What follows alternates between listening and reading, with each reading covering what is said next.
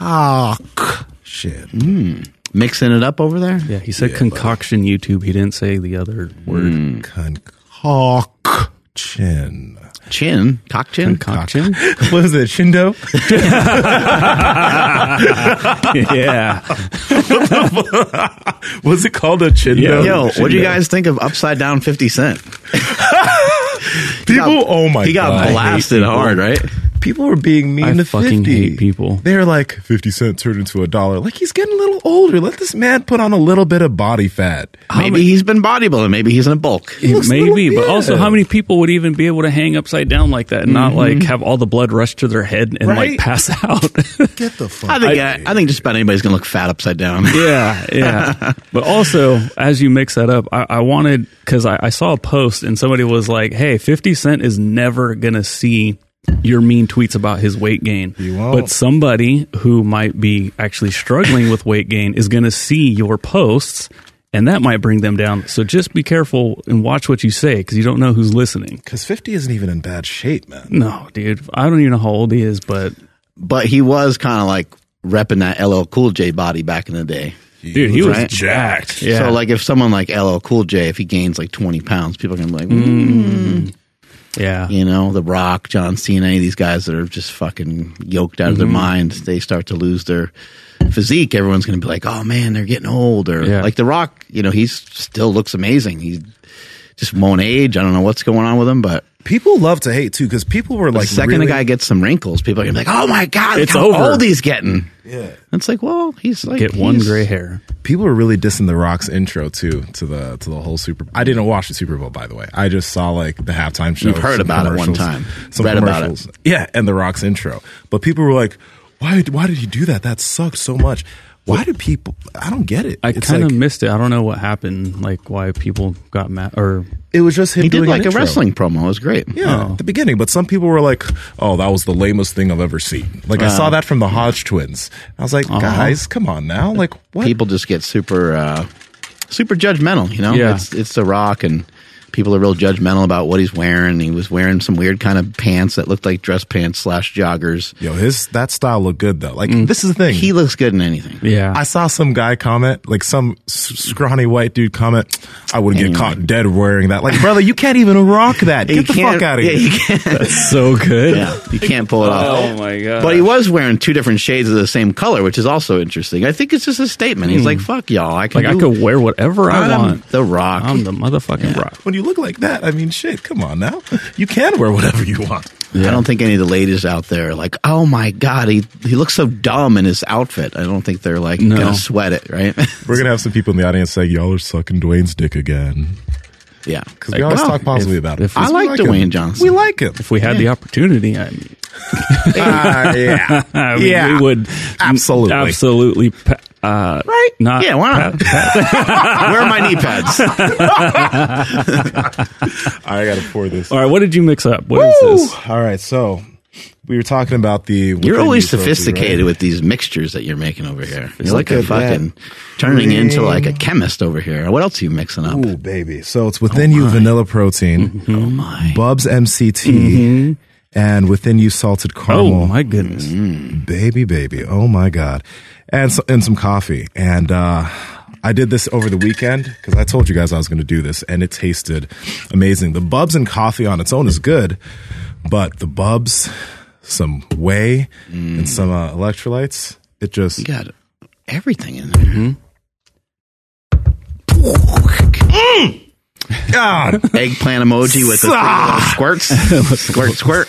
ah, so good, man. And then did you do a whole packet of the hydration? Uh, I did a half packet of the hydration, Okay. but I've done a whole packet of the hydration before, and it's good. Yeah. It's good. Oh, the salted caramel specifically, guys. Don't do the blueberry one in this. this Mm-hmm. I wonder what that would taste like. You should try it. Maybe in some tea or something though. You know, I always, I always keep you guys like out of stuff for a while, right? Until Mm-hmm. like I do it for a little while, and then Yep. I, then I inform you guys down the road because I don't want you Mm-hmm. guys to pass me up too much on too many different things. I've been, I've been sipping on this bub stuff for about two years. I gotta come, I gotta come clean. We just found out about it a few months ago, and you've been on this for a minute. Yeah. Oh my goodness. Dr. Lyon, she hooked me up, and they they have amazing products. The MCT oil powder is amazing in coffee. People that want to maybe. I don't know, just had switched to something different. You know, p- putting cream in your coffee can taste amazing, but uh, MCT oil is a medium chain triglyceride, and uh, the fat energy is a little bit more available, a little bit more readily available to turn into energy. Supposedly, from some of the science on medium chain triglycerides, it's kind of why they're popular. And then also, people like some of the brain effects of MCT oil. It's been popularized by Bulletproof Coffee, where you put MCT oil and butter in your coffee, and uh, people love the uh, some of the effects and impacts on that. It also will mute some of that boldness of your coffee. Maybe some people like that, but I actually love that it kind of mutes that a little bit and just pulls some of that flavor of it out of there. Yeah, what I noticed is that when I have the uh, MCT oil powder in it, it just I don't know I, I don't get hungry till like dinner time like fairly easily. There's a lot of times where like I mean we have a lot of yummy stuff around us right now. We have some cool snacks, and I'll reach for them. But like when I have the MCT oil powder from Bubs, I I'm good. Like I can stay focused. I don't know if that's like a uh, side effect, but I definitely. Uh oh, what's happening here? What Continue. I'm, what I'm going to do next, the next time, is I'm going to do That's a, that's a grand slam. a scoop of the Bubs collagen for collagen protein because it's unflavored and you got the benefits of collagen, which is really good for your joints, ligaments, and shit. I'm going to do half a scoop or potentially a scoop of the within you because you get the vanilla flavor. The Bubs is like the, the MCT oil powder is like a creamer. Mm, and then the, ooh, this, I'm so excited, bro. Woo! I'm excited. This is going to be good. I'm just thankful that Oh, you're man. in. I'm thankful that you're into fitness and that you're into eating these healthy things because you mm-hmm. would be the fattest person I ever met. Bro, that's why I'm I- pretty sure. That's why I played soccer when I was younger because mm-hmm. I was eating so much food. Your whole your voice changes when you start talking about food. Your eyes light up, gets all fired up over it here. has to taste good to me, man. Yeah, yeah, it absolutely does. Oh, a Pop Tart would be good with this. Okay, let's stop. Yeah. Okay. Well, let me tell you guys where to get some of this Bubs MCT oil powder, the collagen uh, protein, and then of course the apple cider vinegars, which we're not going to talk about right now because then we will keep going for like an hour about how amazing they are. But you guys got to head over to bubsnaturals.com and at checkout enter promo code Power Project to save twenty percent off your entire order. And one thing that's amazing about Bubs is they donate 10% of all their proceeds to various uh, charities. But um, that's, I don't know, they're just an amazing company. And like, that's why we're so happy to be partnered with them. Again, bubsnaturals.com, promo code Power Project, links to them down in the description as well as the podcast show notes. Is What do we got today? What are we talking about? Not practice, that's for sure. Oh, we were talking about 50 Cent being upside down. Oh, yeah. so, like, what was 50 Cent's body fat back in the day, you think? Probably like 10. Yeah, I would say- 10 to 12. Yeah. 10 or 11, yeah. because he was he was he was big. Well, I mean, I've never stood next to him at most. It was so funny, like when um the other rapper, uh, I got he the Pull him up on that album cover. You know Okay, the album yeah, cover I'm yeah, talking yeah. about. LL Cool J is pretty big, right? He's a- Isn't he he's like six boy. three or six four or something Oh, like he's that? not tall. No, see, that's what I was I getting at. I, I thought I've heard that he was tall. I'll check, but like, that's what I was getting at. Is like I was telling my wife because I can't remember the other rapper that was a part of that fucking halftime show. He's the newer one. I don't know. Oh, Kendrick Lamar, Kendrick. bruh. Yeah, there you go. Oh, yeah. That LL Cool guy. J 6'2. So you're Oh, right. yeah, he's big, right? But what I was telling my wife, I was like, a lot of these rappers are a lot smaller than you think. Mm. Like DMX was really small. Ja Oh. Rule was fucking tiny. Dr. Dre 6'1. So, Oh, well, oh, the big Method Man is 6'3. Busta Yeah, Rhymes a- is 6'1. Those are big boys. Yeah. Those are big mm. boys. Let me see. The, I Busta think it was the Get Rich or Die Trying, right? Damn, Busta Rhymes, he's fucking good, man. even his most recent album, people were kind of dissing it, but it was still good. It came, I think it came out two years ago. He's so. unbelievable. Yeah.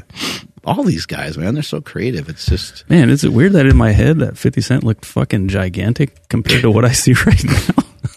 I don't know. I don't know if he was that big of a person, but he he always looked like he was in shape. Yeah, get rich or die trying. Mm-hmm. right, so maybe 12 to the. Yeah, he's on the 13%. cover. Like his other cover is like maybe a little more like done up, I guess. But that that looks. I mean, he looks good right there. He looks great, yeah. Look, man, not everybody can play fitness, bodybuilder, power lifter all day long. Some people uh, they got to make. uh they got to make some sick beats, right? Like that's that's where his mind was at, right? Yeah, but he did look. He, you see, we're warped, man. we're warped because we're around just like. So his body fat percentage now is what twenty. It's like 13, 12 to 13 percent. But like, man, what is he? He must be enjoying life, right? exactly Yeah. while enjoying life, you know, doing his thing. He's 12, 13 He's probably got like fat. private jet and shit. He probably got access to all kinds of cra Like, why not have some fun? But that halftime show, guys, that shit was actually like really shit was good. It was cool. Like I wanted to put on a tall Oh, tee, damn. sag my pants a little bit. Just it brought me back to tall tee. You, when I was younger, you could man. definitely still rock a tall tee because you like the uh, like the Vuori ones that are a little bit longer. I do, but I don't like them being too baggy. No, well, yeah, Yeah. yeah, you're right. Yeah. But yeah, fifty was yacked. was there anything notable ab- about? Oh, you guys mentioned OBJ in the text thread. That's wild. I went and Mm-hmm. Watched a video about it. It's what you guys were talking about. Yeah, yeah. With the GOATA guys, when they Mm-hmm. were here, they predicted it. They were like, "We think he's going to get hurt again because Mm-hmm. he because of the type of training that he's doing. Mm-hmm. You know, some of the training that he's doing. They're like, well, they just didn't agree with it. What type of training was he doing? Um, he's just doing stuff where that inside ankle bone is low and it's not high in accordance to uh, what they're talking about. You know, seeing these guys go down and seeing these athletes get hurt sucks. I'm a, I'm a huge Odell Beckham Jr. fan, so uh, you know, it's it's just it just it's awful. Like it could be a career ender. Like he's getting a little older. He's already had such an illustrious, amazing career. He's um. He's unbelievable when it comes to like catching the fucking football. Like he does not drop shit. Like I've seen him do those one hand catches. Yeah. It's crazy. I wonder Yeah. if his hands are really big too. They must be. He does a lot of uh he catches the ball a lot with one hand and he does like backflips and shit, man. He's Yeah, no, he's insanely athletic. But yeah, it's just showing. He also uh, is a guy that wears uh, a lot of slingshot products too, so I appreciate that from him as well. yeah.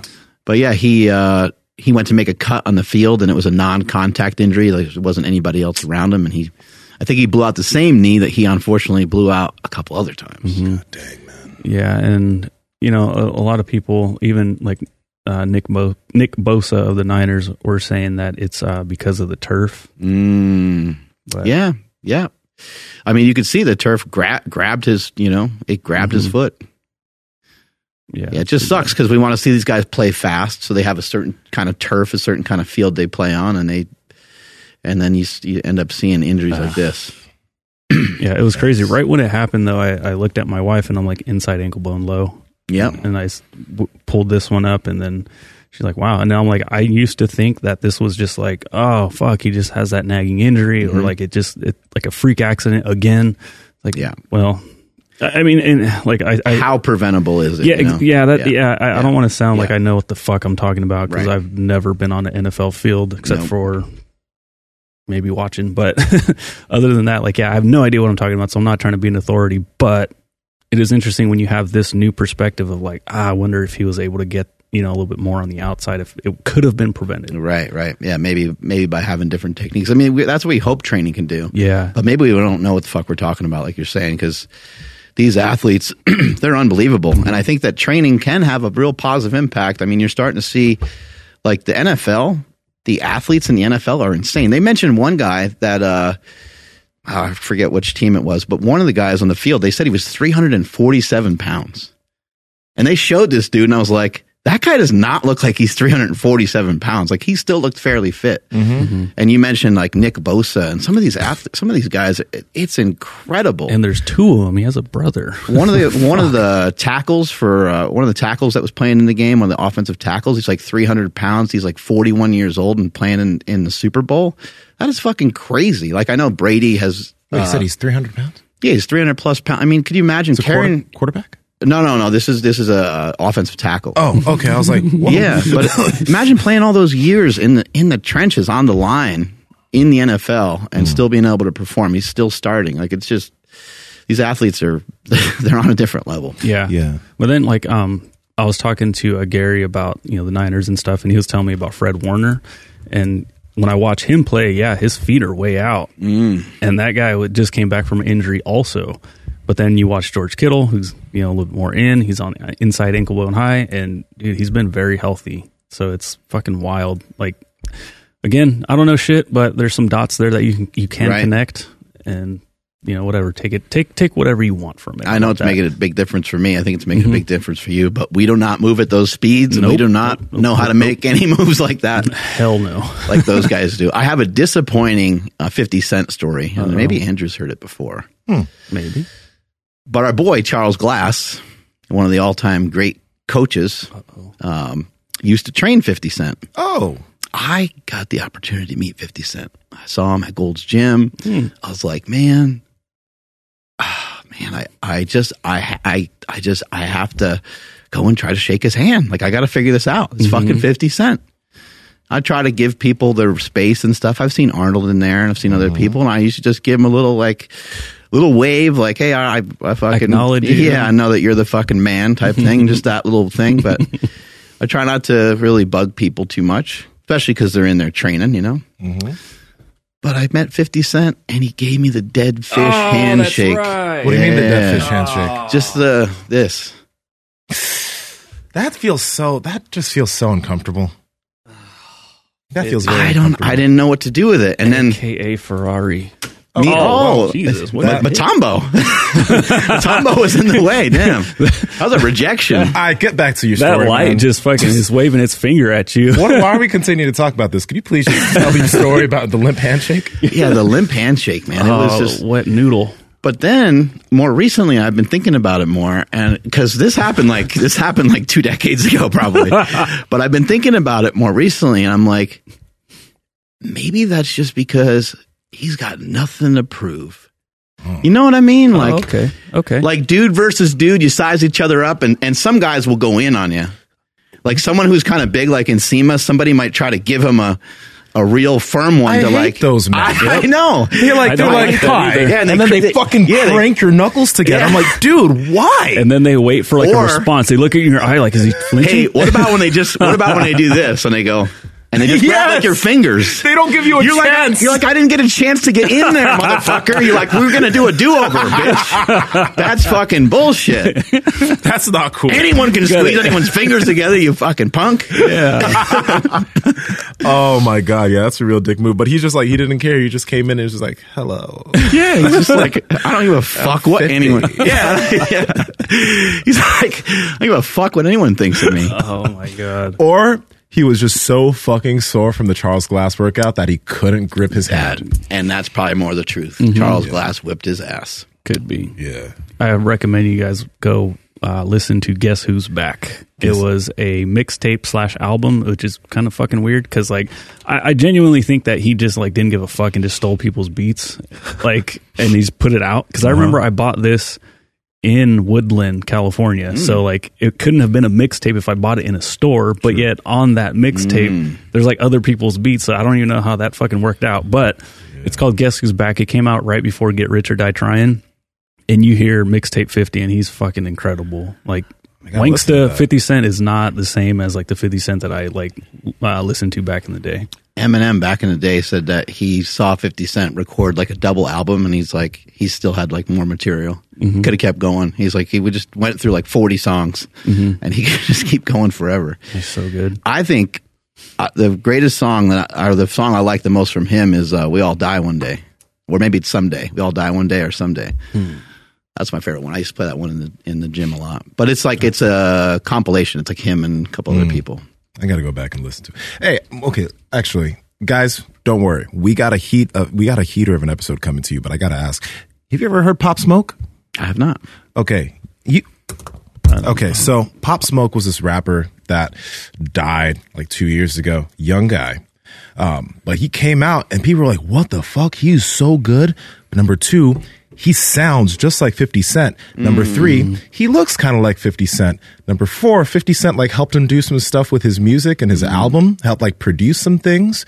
And then there's like, is Pop Smoke just 50's son and no one's saying anything? Because when he raps, bruh, he sounds like 50. Oh, wow. It sounds like 50 and his like his songs are so freaking good. It's scary. So if you like 50, you like Pop Smoke. He died? He died. Fuck. Yeah, he died like two years ago, I think. He's think. probably mm. super young, right? Yeah, he was pretty young, but he was like he was one of those rappers that came out and everyone's like, he is the one, and then he just died. Is there anybody new on the scene that's like really kicking some ass? nope Andrew would It's always fucking. It's kind of it's a little di- it's a little different right now, right? There's like a little lull maybe going on. there's definitely a lull. I mean, I know there's the some past, I like, know there's some 20 years. talented people and they got some pretty good songs and stuff. But I'm just trying to think of like, is there yeah, is there someone out there like just cranking through? Well, I gotta look at my NF is pretty good. I don't know if you guys ever heard of him, but he's pretty- NF. Never heard of NF. No, never NF. heard of NF. I've only He's got a couple good songs. I, heard, or I listened to a couple tracks after you mentioned him, Mm-hmm. but I haven't I didn't follow. Just Yeah. I don't know. It's hard, you know. As you get older, stuff gets to be different, and then you're just like Yeah, you're left in the dust. yeah, that's me. Back I- in my day, back in my day. A lot of rappers these days aren't lyrically driven, um, but there were a few, like Pop just- Smoke was really good. Kendrick Lamar, Andrew doesn't agree, but Kendrick Lamar is an amazing rapper. I think he's good. Yeah. Oh, you do? Yeah. No. Okay, good. I think I went hard on him just to piss you guys off, but um, no, I think he's cool. I just I don't know, man. Like everything's graded on a curve. like, yeah, yeah, dude. If a lot of these guys came out in like the like mid early '90s, like they would just get laughed out of hip hop. They'd be like, Yeah. "What is like? You can't just make bird sounds in the middle of mm. your fucking rap and make it like it just you can't do that." when you go into the gym next, either go to Spotify and play Invincible Radio. Invincible is a song by Pop Smoke. You'll see it. You'll hear a mm. bunch of songs Get on that playlist that are just fine. But listen to Invincible by Pop Smoke. You want a new lifting song that's going to just fire you mm. up? That song's the one. It's it's I'm gonna it's, check it out. Gives me, oh, it I gives like me goosebumps. um I, he's like a producer, right? Mustard, yeah, mustard on a beat. Oh, uh, Yeah. a lot of the shit that he puts together is really good. Like Ah. for for lifting, that um pure water. That's Yeah, that you're- song's sick as fuck. Uh-huh, uh-huh. Yeah, I like that one. yeah, you told me. Even though I don't have no idea what they're saying. yeah, a lot of music you don't know what they're saying nowadays, but it just like the beat goes and Mm-hmm. just like na na na na na. You know, just, just, just you get into it. You get into it. That's when you know you're old. And it's too loud. This is too That was loud. way too loud. I hate loud. That that was too loud. I haven't experienced that yet. It's just you guys, but You're getting there, bro. You're getting there. no, no, no, I'm not, bro. Yeah, you I'm are. not. You're getting there. Nope, I'm not. I'm actually still where I am, young and feeling great. Don't be that guy. Don't be that guy. Ah, just wait. Yep, yep. Fuck both y'all. Oh, just wait. 30's right around the corner. And that's 30s kind this of year, yeah. Yeah. Some of this is Fucking with you. exactly what we're going to be talking about today. We're talking about stress and kind of our interpretations of it. And Andrew and I did a podcast where we talked about, uh, you know, kind of how to handle certain types of news, bad news. And they've even been kind of thinking of that word in general, like bad or bad day and stuff like that. And I, I just don't even recall. Like the last time I had a bad day was the last time I had a shitty attitude. That's the last time I had a bad day. And what I mean by that is like my mind wasn't changed yet. I, I wasn't, uh, I didn't go through the exorcism of, of cleaning out and clearing out my mind to recognize that I don't need to ever have a bad day. So that's the last time. And I don't even recall when that was, but it was probably decades ago. Yeah. So I've had in that time, I've had um, all kinds of different things happen. I've had people die uh, that are close to me. Um, all, all kinds of other shit that has happened uh, during that time. But I just uh, through learning certain skill sets and through learning certain things about myself through personal development, even just through training, like through actual like lifting and uh, now like running and stuff like that. I just have continued to uh, work towards things that I that will assist me in earning happiness anytime like anytime I choose anytime I choose to go towards that route. I can find stuff that will make me feel good or make me feel better. And sometimes it's as simple as like sometimes it's as easy as just taking a shower. Like I think a shower feels good. So sometimes like if I'm I don't know if I'm tired, if I'm sore, um, you know, soreness is you're wearing some stress from a training session, right? And so I'll go into like a hot tub, I'll go into a sauna, I'll take a shower. These are all things that, you know, fortunately I have access to some of those other things, but even just going into the shower uh, can sometimes be something that can help. I'll just feel a little bit better. Body's warmed up. Now I'm ready to go on a walk or a run. Maybe it wakes me up for the day. Know, when it comes to soreness, it's it's pretty funny. When I feel sore in certain spots, it's not like, oh, I feel sore. What what I think is like, ooh, it's doing this. Like things are doing what they need to do. Like when I feel sore and like, let's say I just was doing a, a workout and I, I just moved into a really deep range and I'm feeling sore in that place the next day. I'm like, this is good. Good change is happening. That's how like that's how I look at it now. Like that because- shit's growing. yeah, because like over the years when you work out a lot, you get sore and over time you get used to that soreness, but then you start to be like, ooh, that is a good thing. Oh, my quads, I can barely walk or like I'm having trouble walking. Ooh, this is good. Like after we did the um the teardrop squat. and then when I sat down for dinner that night and I got up and I was like, fucking, ooh, I need electrolytes. I'm like, oh, yeah, this, is, this ain't bad. I'm going to Got a get some electrolytes. cramp. This is good. Yeah, That's Yeah, a like special those- feeling. You're like those areas are going to grow, and it's going to be better for your knee in the long run, right? exactly. Yeah, I uh, did a crazy bro workout because uh, I ran to our buddy Mike Frank, the police officer that we had on the on the show, Oh, okay. and uh, I was at Saying Strength, and we were just, um, you know, those guys they just want to bro out. They just want to like do a bunch of muscles that you do a bunch of workouts uh, where you can kind of flex in the mirror and show it off type thing. So we did. We were going to do a bunch of different stuff, but we ended up just doing like 20 sets of chest. I'm like, this is the broest of bro things. And we did so many flies. I'm not sure why, but we started out with like a, with, uh, like a, a fly machine, and then we did cable crossovers, and then we did flies on an incline bench. I was just letting them like pick whatever they wanted, and we just kept, we kind of just kept going and going and going. Then we started doing some arms. It just was the ultimate bro workout. But I got really sore from that shit. You know, when it does come to stress, though, I will say, and I, I, I do this so many podcasts, but um, when I when I get, I can't remember remember the last time I was really super stressed about something, and like for example, my mom has given me pro like has told me like it's an issue when I was younger because like things wouldn't bother me so much, but it's kind of her fault because even though she was a single parent of two and there were really stressful situations, I never really saw her break down or crumble underneath the stress that you would see typical people crumble under. So I think inherently I kind of modeled that because I'm like, oh, she's been through some hard shit. Like this, all this stuff is pretty easy. And when I have something that is like really actually probably pretty stressful, it doesn't really affect me that much. Like I don't look at it as like, oh, this is going to fuck me up. I more so look at like, oh, how can we solve this or how can we figure this out or what what are the next steps immediately, right? So uh, the reason why I'm saying that is because there's a lot of parents, right?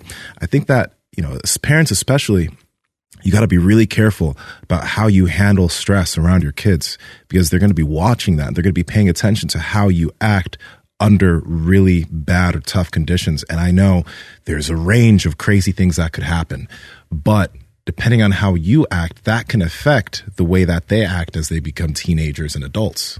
I think a great way to handle it sometimes is just to start to recognize that things don't, they maybe aren't necessarily crazy.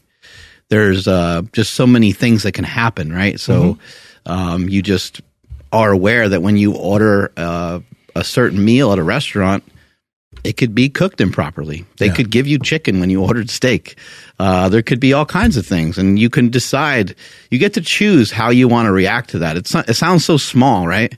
But those little things are, and people are watching. You know, like there's people at the table with you, whether it's a significant other or whether it's uh, uh, a relative or whether it's your own child. Like they're watching your response to getting a regular Coke as opposed to a Diet Coke you could get all wound up and say like I'm on a specific diet. Like I, I I didn't order this and you gave me the thing with the bun and the cheese is all stuck on there and you could make a big scene right? Or you could figure out a way for you to deal with it personally. And one way to deal with it is the way that I deal with it. I just don't say anything. I'm like I'm just gonna fucking eat it. I don't care. Mm-hmm. A- unless it was like something that I just I don't know just couldn't eat or something like that but And if you're mean to people like waiters and, and, and cooks and shit, fuck you to the highest degree. Because I see people like that sometimes. Right. Just like, you got nothing else better, do you? Like, you really just want to feel powerful, don't you? The one time you have like the upper hand, you're gonna abuse the mm-hmm. fuck out of it. Right. Give me a break. Yeah, I hate that shit. Assholes. I can't, I can't stand I'm it either. sorry, I'm even, cursing too much. Even if I do get like terrible service, like the people I'll, I'll be around and be like, "Oh, that's it. They're not getting a tip," and like just jokingly or Right, whatever. right. I've walked out and then literally ran back and dropped like a lot of money on the table. Right. Like I cannot not tip. Like I understand. Like that's a stressful job too. They're dealing right? with people all day long. they're some dealing. people they're, that are great. Some they're people that are dealing with with people that are like way more stressed, and then they're taking it out on them. Like golly, I hate that. But yeah, so sorry. no, no, No, no, yeah, man. I think the thing that makes that can make stress difficult is there's so much uh, like human interaction, right? Like there's is so we can be pretty responsible for ourselves. We believe, uh, or we can like learn a lot, and then we can uh, handle the way that we act and react to stuff. but then like we don't have any control of anything that's outside of our own thoughts. And even your thoughts a lot of thinking happens uh, without you even trying to do anything. Just random thoughts will pop into your head. But we do get to think about our thoughts and we do get to pause and we do get to like take a second you know take a beat. Something happens regardless of what it is. If your first reaction is you're you're starting to get mad well just feel that for a second like what's what's you're not going to die. You know, what's what's wrong with just feeling that for a moment? Let a moment or two pass and think, "Oh man, like that got me kind of stirred up. Like what what am I god?" And then you kind of frustrated that you got mad in the first place. Uh, but you can you can dwell on it for a second. You have an opportunity to like think about it. If it's a text message, if it's an email, some people will say sleep on it. Some people have a hard time sleeping on stuff like that because mm-hmm. then you're tossing and turning type of thing. But if you just let t- time fixes everything, your uh, driveway is covered with four feet of snow. Well, if you just wait long enough, there won't be any fucking snow on the driveway anymore. Mm-hmm. I mean, I guess it depends on where you live. You, but you got to wait a whole season. Yeah, yeah it's yeah. going to work. Yeah, you might have to wait a while, right? Like time heals all wounds, they say. So if you can be patient and you can kind of just sit in the pocket and let these things kind of just happen, then you can try to figure out what's the best possible way to handle this, just like you would if you got a meal served to you that you didn't order. You say, "Oh, I'm there must be uh, maybe there's a mistake. Uh, I was trying to order something different." Um, you know, and you try to just problem solve them for there. Or you say, hey, I just wanted to let you know I actually ordered something different, but I'm totally okay with eating this. Mm. I just wanted you to know because there was like an error made. I believe I ordered this. And uh, just so you can keep track, you know, just in case it's the cook or in case whatever. Because I have a business too. So sometimes I'll do stuff like that just to kind of point something out.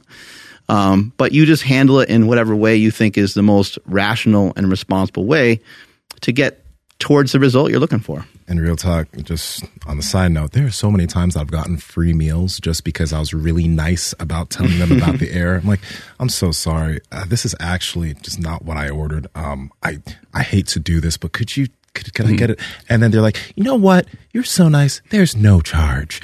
Yeah, like, like, or just keep that and I'll get the one that you need. Exactly. And then you get you get the bill and they're just like, hey, sorry for that mistake, but I scratched that one off. And they're yeah. nice because yeah. you're nice. So it's it happens to you a lot more, but you know, stop. I'm not stop. Stop.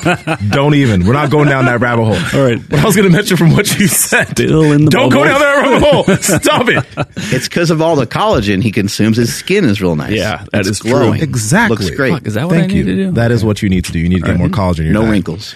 But you guys remember the podcast with Andy Triana, Go Super Brain. If you guys haven't listened to that, that is a sleeper episode. You need to go damn, listen. People love great. that. Too one. much info, but it is so much info. But the, a big theme that he was continuing to come back to in that episode is continuous self assessment. Uh, continuous self assessment when something happens. Assess what's going on. So negative thoughts, you can't control.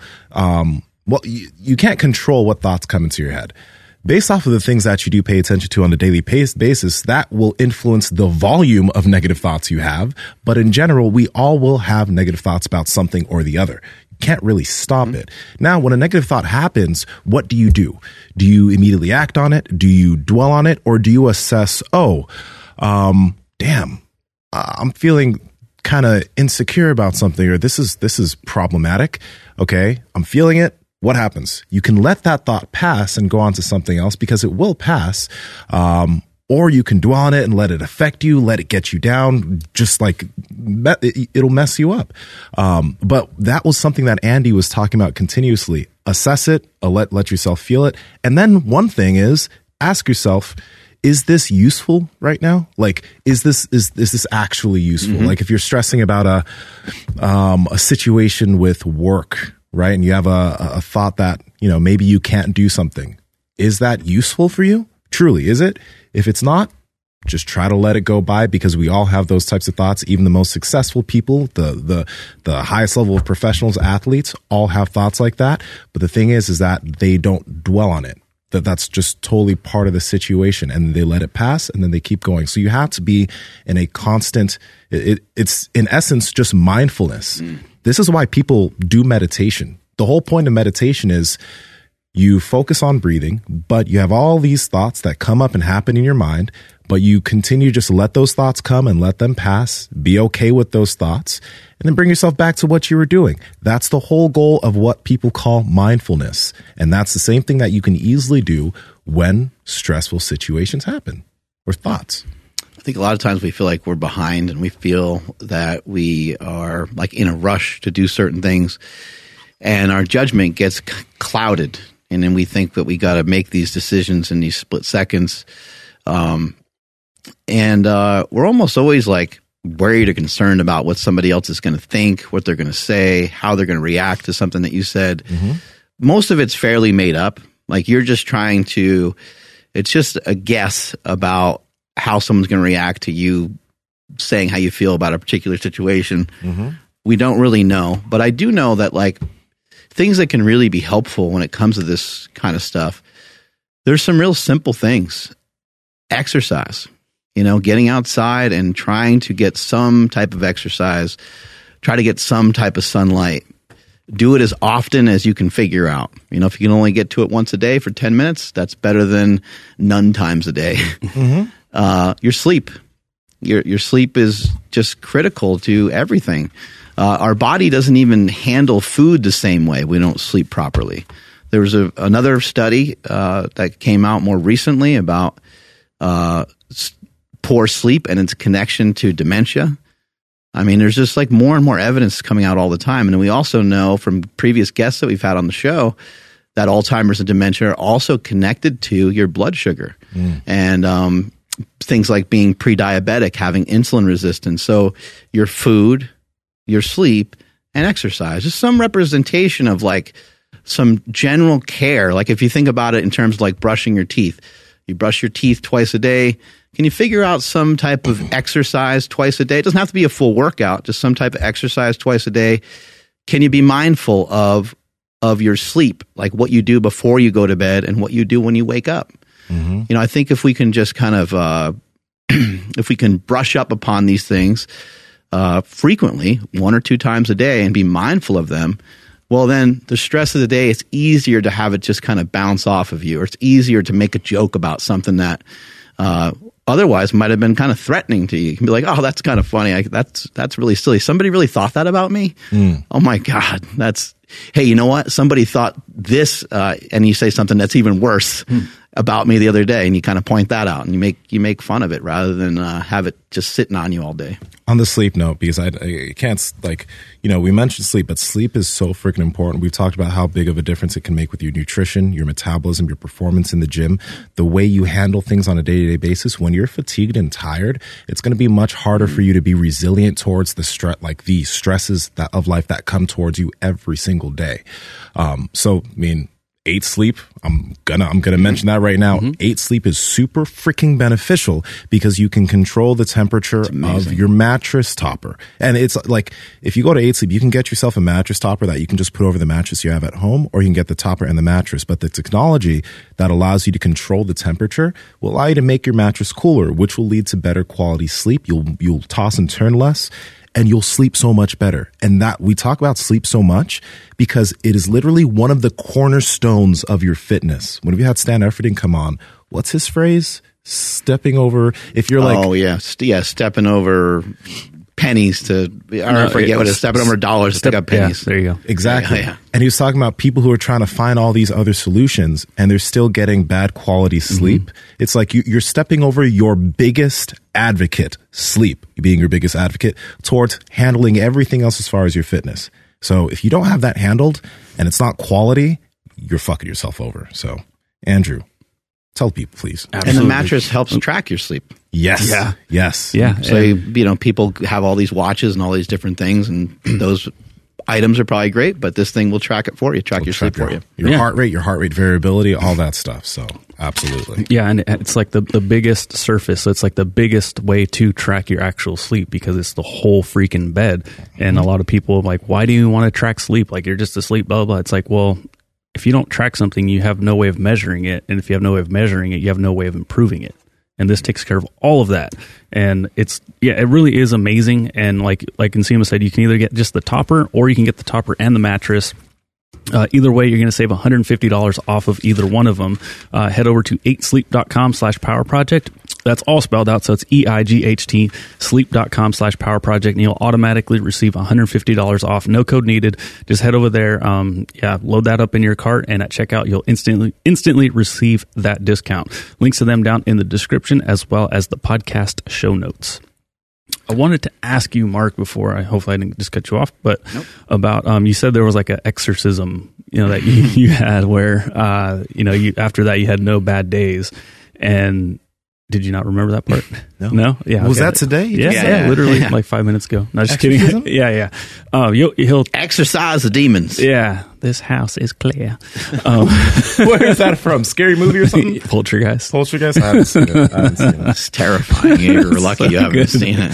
Oh my gosh, it is bad. I'm It's such a pussy when it comes to scary movies. especially back then. Yeah, if you watch it same. now with like no like special effects and like the people that come out of the cemetery probably look all stupid. my daughter loves scary movies. Mine too. Can she what- watch them alone? Can they watch them alone? During Yeah, the- she'll during- watch them. Yeah, alone, and she'll watch them with us. Yeah, Women really be like that because I'm telling you, I know, like, I know so many women who are like, yeah, I watch scary movies alone. I'm like, I can't. Yeah, it's terrifying. I can't do it alone. right before bed. Fuck that. Like, no how the way. hell you Hell do no. that? How the hell you do that? Eight sleep ain't gonna protect you from them. That and women seem to love serial killer documentaries or just serial Uh, killer yeah, stuff in yeah. general. Fascinated There's definitely something about serial killers that they're into. Okay, Yeah, I'm sorry, I'm Andrew. Keep on. I don't remember. Oh yeah, uh, no, because because you're like, yeah, I just don't have any bad days. I haven't had one like two decades or whatever it may be, and I'm just like, fuck, dude. There's a lot of people that are gonna be like, no way, myself included. You know, I'm just like, man, I don't know. Like, I I still get very stressed on a regular basis, and when I say I get stressed, I mean like. You know, like some like my something will have with my son or like my mom right now, and I'm just like, bah. like I just need a second to breathe and I'll try not to let it consume me, but like I'll, I'll do that tactic where I, I let a little bit of time pass. Need to get better at it, but we're like I'll literally like the old school uh, count to ten before you react for anything and like let yourself cool off.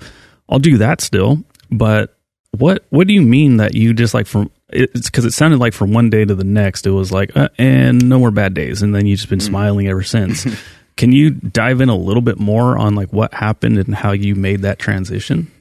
Yeah, it took a while. It took time. Probably took like ten years or so. Um, I think a lot of times people are chasing after, chasing after, and thinking about this stuff's kind of constantly on their mind of stuff that they don't have. And so I think that that's like number one. If you can start to kind of not be so overly concerned about stuff that you currently don't have, like money or whatever it is you're working towards. Um, and then also, I think people are consumed by who they're not. They're consumed by, they're just like not, they're like not there yet. You know, they want another hundred thousand followers on Instagram. They want, they want to be more like this guy or this girl, and they, they feel that they're deserving of it because they work really hard and put a lot of time into it. And so they, a lot of their time is occupied by that, which wouldn't even fall into a category of necessarily being like negative or positive. But if you were to think about, if someone, if you hired a new CEO of your brain, that's the first thing they would get rid of. They get rid of that department that wastes mm-hmm. all that time in that particular area. They'd be like, Hey, what the fuck is this department about? Why, mm-hmm. why are we spending so much time here worrying about what we're not and where we're not at yet? So, it took th- those things took me a while, but those things were also learned um, by just being humbled, by just being smacked around and having my ass kicked by life and by people. Um, you know, I, when I played football, I went to Santa Monica City College and I played with Steve Smith and Chad Ochocinco, and I recognized, wow, like. You thought you were pretty good at football, but uh, I mean these are these are guys that move around like I think Steve Smith is in the Hall of Fame. I mean these are these are next level human beings. You have no relation to anything that they do except for maybe your mindset, right? Like I, I don't have any. I could show up here every day and I can I can work hard. I can put in a lot of work every single time, but anything else they do, especially when it comes to something physically, I don't know how to match any of that. And then professional wrestling and seeing how people can move and seeing how uh, creative people were and seeing the physiques and stuff like that. I'm like, I can work towards all this, and yeah, I can figure a lot of this out. But there's some stuff that I'm just, I'm just simply not as good as some of these people in certain areas. And I was okay with admitting that to a certain degree. And the same thing happened with lifting. I was able to lift well. I was able to lift some heavy stuff, but look at the things people are doing now. You know, I, I can strive to, uh, I could strive to lift like Ed Coan, or I could strive to lift like uh, Ray Williams, or, or and I can continue to get better, and I can be inspired and motivated by that, and that's pretty positive. But what I can't do, which I think is uh, can be foolish at times, is to have a lot of worry and concern about it, and to uh, go out of my own lane and to then enter into their lane. And I think what happens is the things that happen on a daily basis, the smaller stresses, they add up a lot faster when you're not where you want to be. You're like, I'm not. For me, especially now, I feel like every day I'm involved with doing stuff that I really love to do. I love doing this podcast. I love hanging out with you guys. I love seeing the people here at work.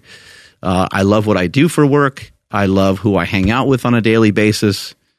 Um, there's really not anything where I'm like, oh, like I gotta, I gotta go and do that. I mean, every once in a while, like something will come up, like I gotta go to bank or some shit like that. You know, there's like there's weird shit that pops up, right? But uh, for the most part, I really, um, I enjoy all of it. I'm very interested in all of it.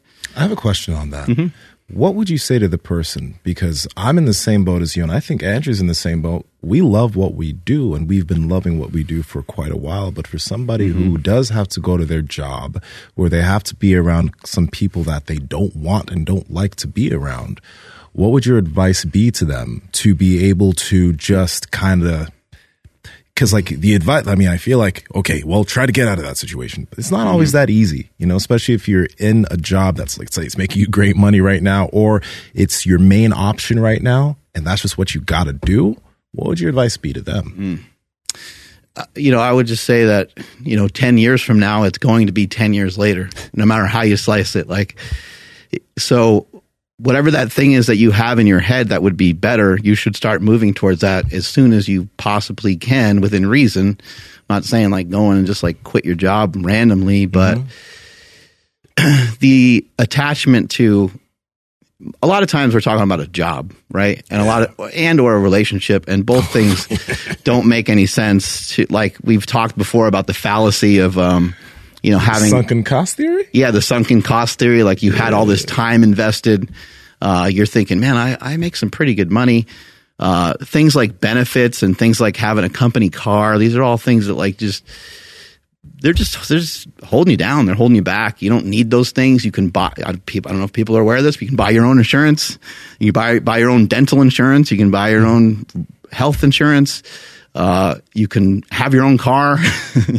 you know you don't need to uh, do these things, but these things are there. They exist so they keep you. You know these companies are just trying to keep you working. They don't care how they got to do it. They just got to keep you working. Like we just need some fucking bodies around here. And uh, if what you're doing, you're not feeling, um, you're not feeling like w- reward from, then you should work your way towards finding something that you can get more reward for. It's not always easy. Like if you love like fishing, like what are you going to do? Open up like a fishing store? Like I, you know, it's it, it's it's uh, it might be a little complex on how to figure out how to do it, but maybe instead of opening up a fishing store, you uh, take people like I've been uh, out on Lake Tahoe before, and we had a guide that took us out on the boat for the day, and he like fished. You know, he, he had all the poles and he had all the stuff, and like, you know how fucking happy that guy was. yeah mm-hmm. you know, he was that that guy. Like I still remember him. Like that was four years ago. Mm-hmm. Captain Mike. He was all fired up. He was so excited. My kids remember him. We still talk about him. Like, we got to go do that again. Oh, that was shit. sick. Mm-hmm. That guy was so happy. And then people are thinking, like, well, I got this job and it pays me 60K and I got insurance. And I got three kids. And it's like, that's great. That's cool. But if it's not really working towards anything, like, are you going to have your name on anything? Like, are you working towards anything that can be your own?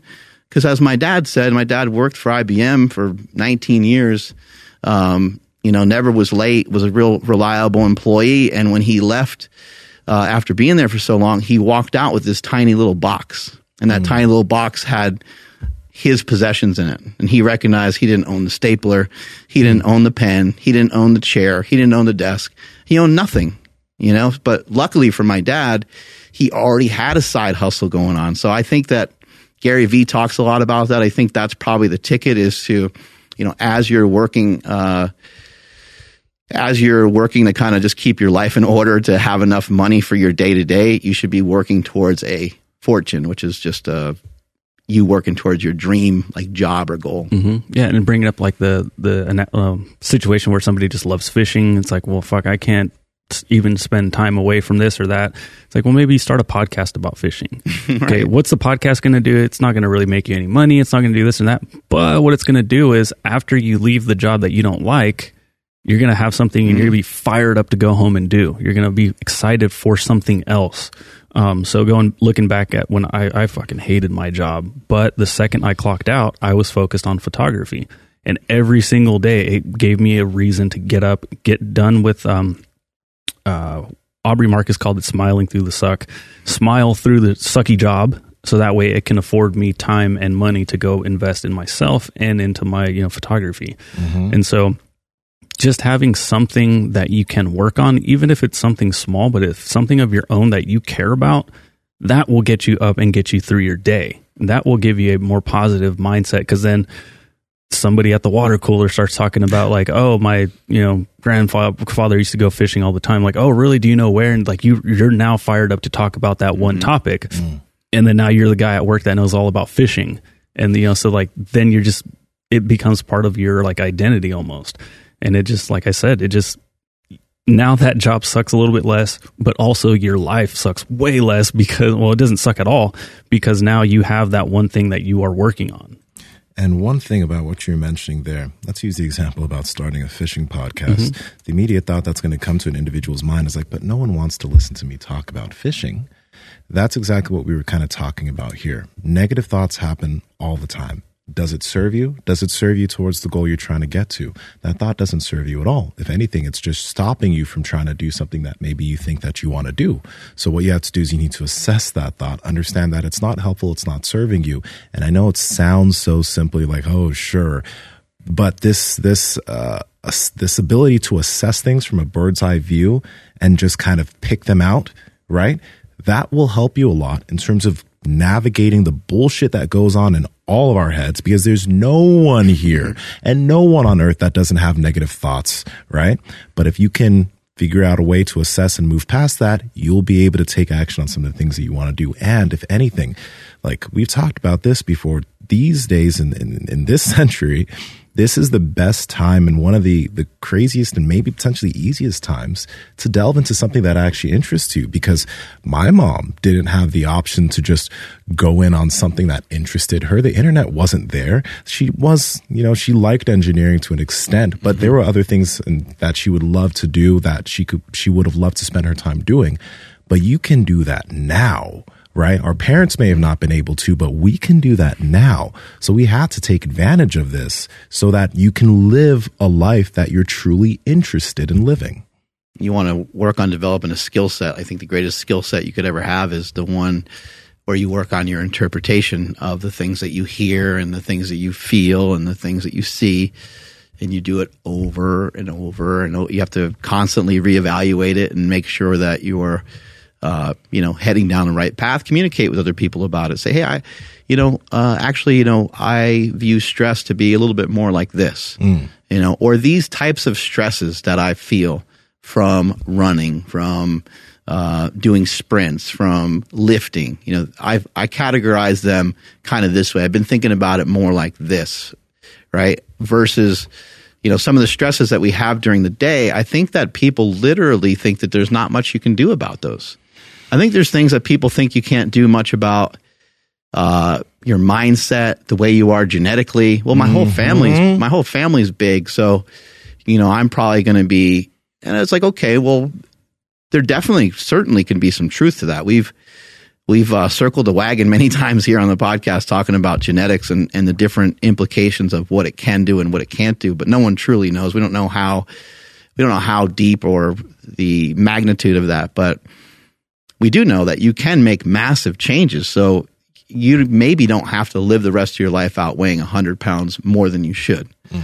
You might be able, you, I would say, be very likely that you would be able to lose weight and to figure out ways to control your weight just like anybody else. And maybe you, uh, yeah, maybe it turns out you're not as thin. Maybe it turns out you're, um, you know, if you were to take an IQ test, maybe it turns out your IQ is not as high as that other person. But it doesn't mean it doesn't mean that you can't work on so many other things. What about just remaining positive? What about leaning towards choosing happiness? What about trying to introduce happiness into other people's lives? Like, you know, yesterday uh, I was about to go for a run. We came back from Bodega, and uh, I was, you know, getting ready and putting my shoes on. Quinn's like, "Hey, you want to play volleyball?" I'm like, "Yep."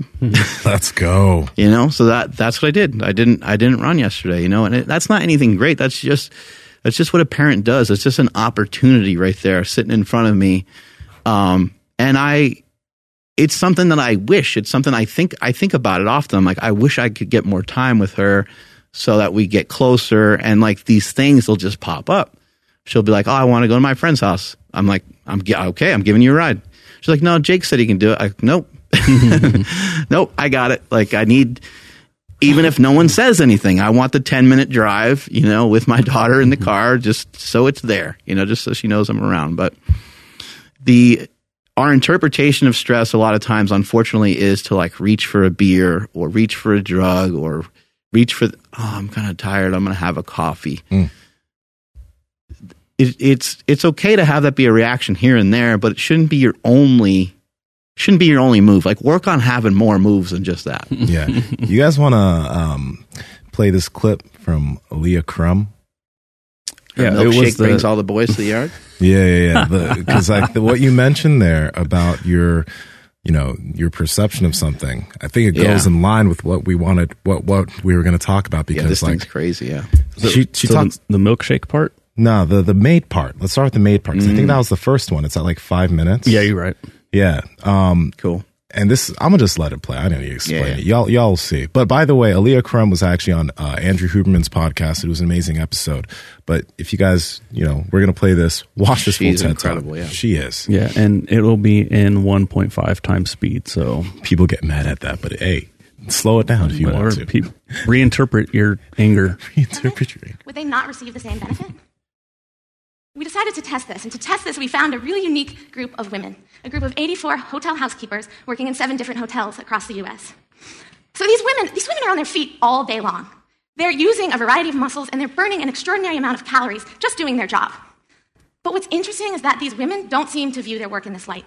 We asked them, we said, Do you exercise regularly? And two thirds said no. So we said, okay, well, so on a scale of zero to 10, how much exercise do you get? And a third of them said zero. I get no exercise at all. So we wondered, what would happen if we could change their mindset? So we took these women, we split them into two groups.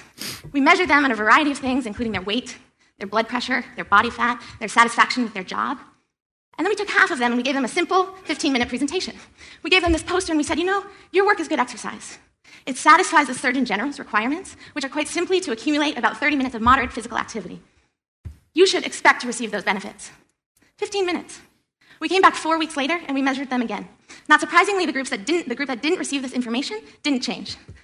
But those that did looked different. They dropped weight. They had a significant reduction in systolic blood pressure. Wow. They dropped body fat. And they reported liking their job more. So, so what does this tell us? Well, to me, it was fascinating that just as a result of a simple 15 minute presentation, the whole game changed, producing a cascade of effects on both their health and their well being, presumably without even changing behavior. Now, some of you might be thinking, well, how do you know they didn't change their behavior, right? Because that, that must have been what produced the effects. Well, we know they didn't work anymore. And the room attendants themselves assured us that they didn't join the sports club down the street. But of course, we can't know for sure if they weren't, you know, putting a little more oomph into their making the beds. So this question really plagued me. All right, pause real quick. Is there a direct, immediate connection So this is this was really cool. It was uh it's it's this maid study, right? But your perception about what you do, you know what I mean? Like if you perceive this as like if you perceive your job as being a weight, right? And it's not doing anything for you and because you're having to sit at your desk, it's like it's it's your perception of your job can affect, you know, your outcomes. And for these women, like some people will probably be like, "Oh, they were moving more." They weren't moving more and they started moving. They had physiological benefits from their mindset on their job because they gained some information about crazy. why it's good for them. You ever go to, uh, you know, using a restaurant as another example, you ever go to a restaurant and you feel like it's a huge burden for you to put in your order? Because like the waiter or people like waitress is like pretty like, you're not sure like what happened in their day, but they're just kind of wearing it, you know? And then sometimes you go to that same place and the person couldn't be happier to serve you. So you're like, how did these two people, they work at the same establishment. Maybe the other person is just having a rough go of it for that particular day. Who knows? But uh, we see this a lot. And even when you, when you go to different countries, like when I went to Mexico, um, the place, the like resort place that we stayed at, everyone's so happy, and they're happy to like get you whatever you want. They're happy to do like I think they're just viewing this as like an opportunity. This is a great job that they have.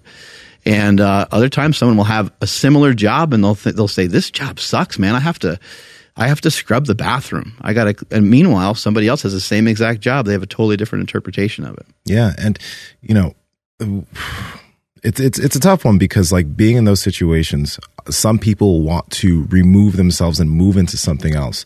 But while you're in that like job or whatever, like while I was working at 24 Hour Fitness, I knew that I didn't want to be there. But I was like, I'm going to learn as much as I can here about sales, about this, about that.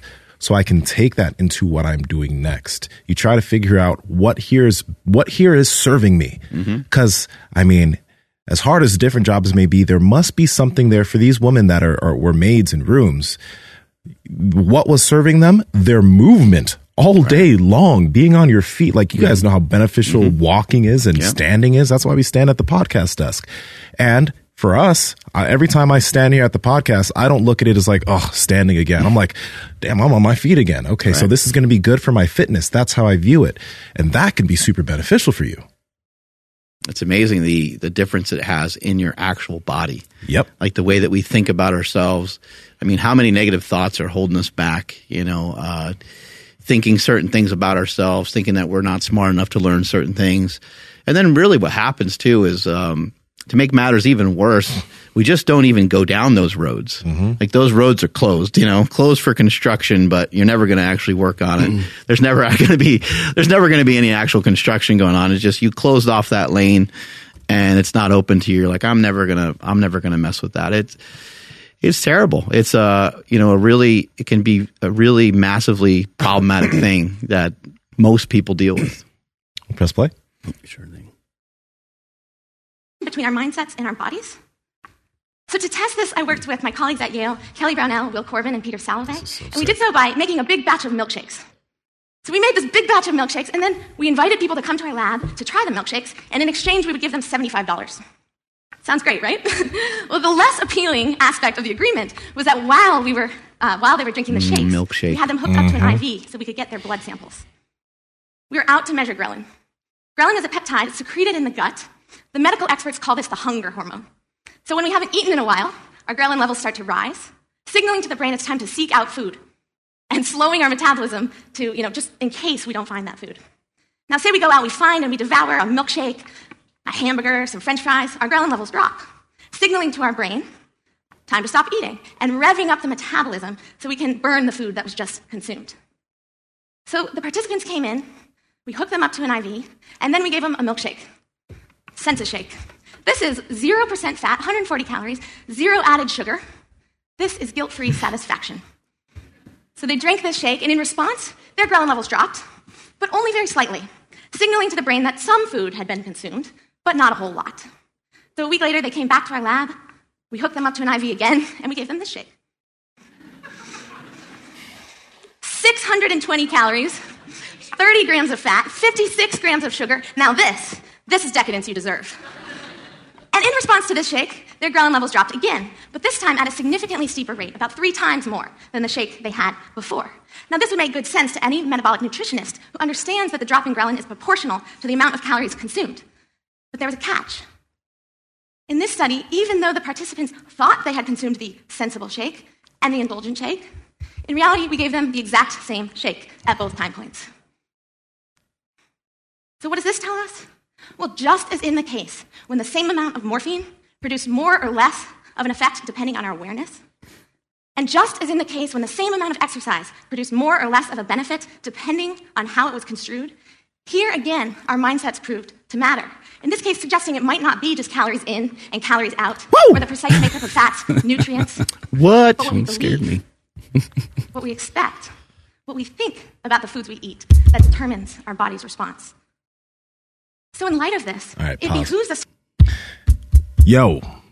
Yeah, okay. Hey, yo.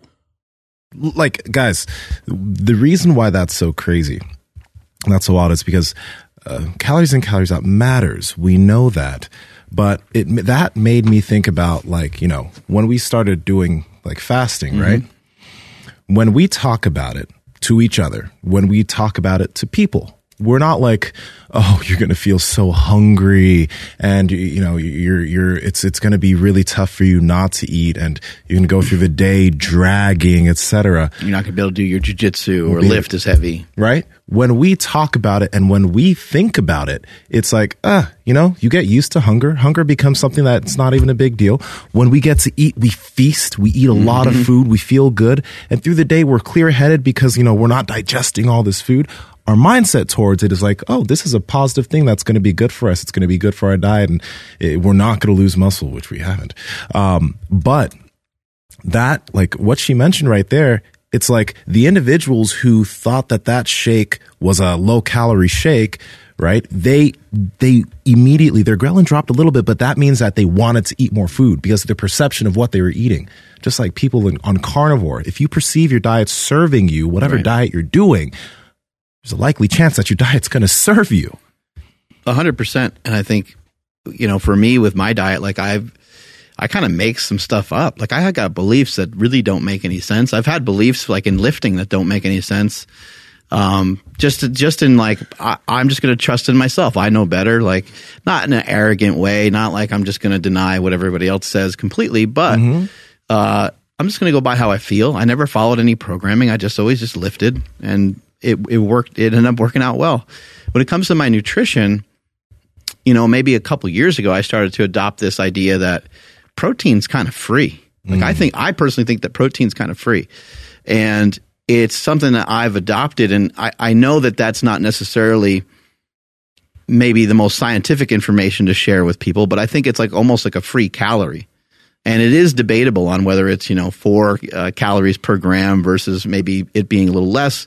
People think that it should be like two, but I personally believe that it's free. So if I'm hungry, what am I going to eat? I'm going to eat more protein. I'm going to keep crushing protein.